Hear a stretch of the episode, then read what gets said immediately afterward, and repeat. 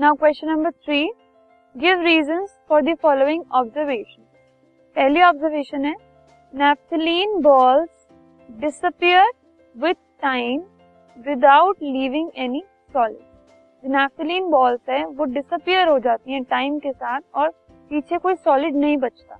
ये first observation है, इसका हमें रीजन बताना है।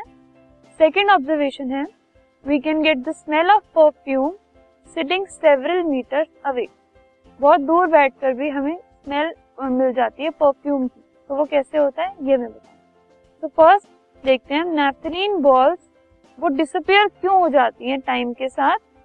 क्यों? क्योंकि they are volatile substances they are sublime substances जो धीरे धीरे कन्वर्ट हो जाते हैं वेपर्स में। ठीक है? सब्लिमेशन अंडरगो करते हैं नेपलिन बॉल तो वेपर्स में कन्वर्ट हो जाते हैं, वो रूम टेम्परेचर पर भी। उनको एक्स्ट्रा हीट की ज़रूरत नहीं पड़ती। नॉर्मल जो रूम टेम्परेचर है, उससे भी वो सब्लिमेशन अकर करके सब्लिमेशन प्रोसेस के थ्रू उस सॉलिड से डायरेक्टली वेपर्स में कन्वर्ट है।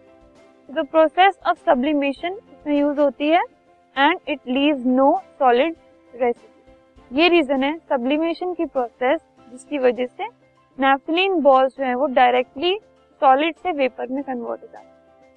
Second is we can get the smell of perfume sitting several metres away अब अगर हम परफ्यूम के पार्टिकल्स की बात कर रहे हैं और उसकी स्मेल की बात कर रहे हैं तो वो उनके अंदर काइनेटिक एनर्जी होती है। दे आर गैशियस या फिर वी कैन से वेपर तो इसकी वजह से जो काइनेटिक एनर्जी होती है,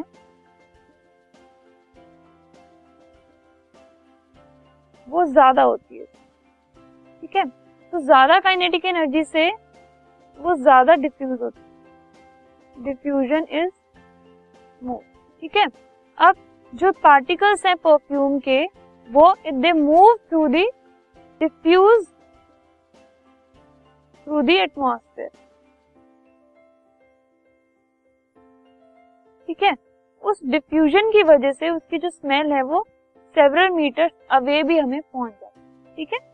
तो these are the reasons for the two observations given to this podcast is brought you by Hubhopper and Shiksha Abhiyan अगर आपको ये पॉडकास्ट पसंद आया तो प्लीज़ लाइक शेयर और सब्सक्राइब करें और वीडियो क्लासेस के लिए शिक्षा अभियान के यूट्यूब चैनल पर जाएँ।